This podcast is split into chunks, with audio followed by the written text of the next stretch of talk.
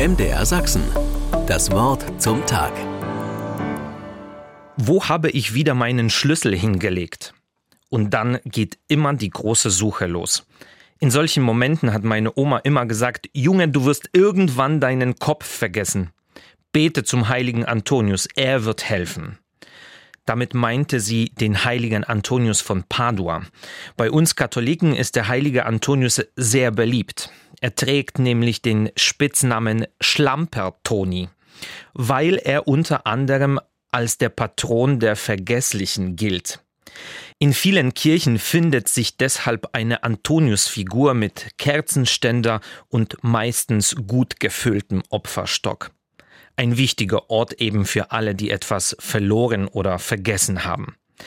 Natürlich ist es sehr ärgerlich, wenn wir etwas Wichtiges oder Notwendiges verloren oder vergessen haben und es beim besten Willen nicht wiederfinden können. Es gibt aber noch eine andere Seite des Vergessens. Das nennt man in der christlichen Tradition das selige Vergessen. Dieses ist nicht ärgerlich, sondern hilfreich und manchmal sogar heilsam. Wenn man einem Freund oder dem eigenen Partner einen Streit oder eine ärgerliche Situation nicht nur verzeiht, sondern es später auch noch vergisst, dann stärkt das die Freundschaft und die Beziehung. Ständig Dinge nachzutragen und es regelmäßig in Erinnerung rufen, das gilt dann als nachtragend und legt einen Skepsisschatten auf das gute Miteinander. Schwamm drüber könnte man auch sagen. Es ist passiert, keiner ist perfekt.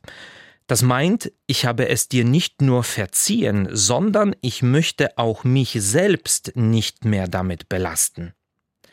Wenn Sie also jetzt im Sommer eine Kirche besuchen und eine Antoniusfigur entdecken, dann machen Sie ruhig bei ihm eine Kerze an. Jeder hat etwas, was er inzwischen ruhig vergessen könnte. MDR Sachsen. Das Wort zum Tag.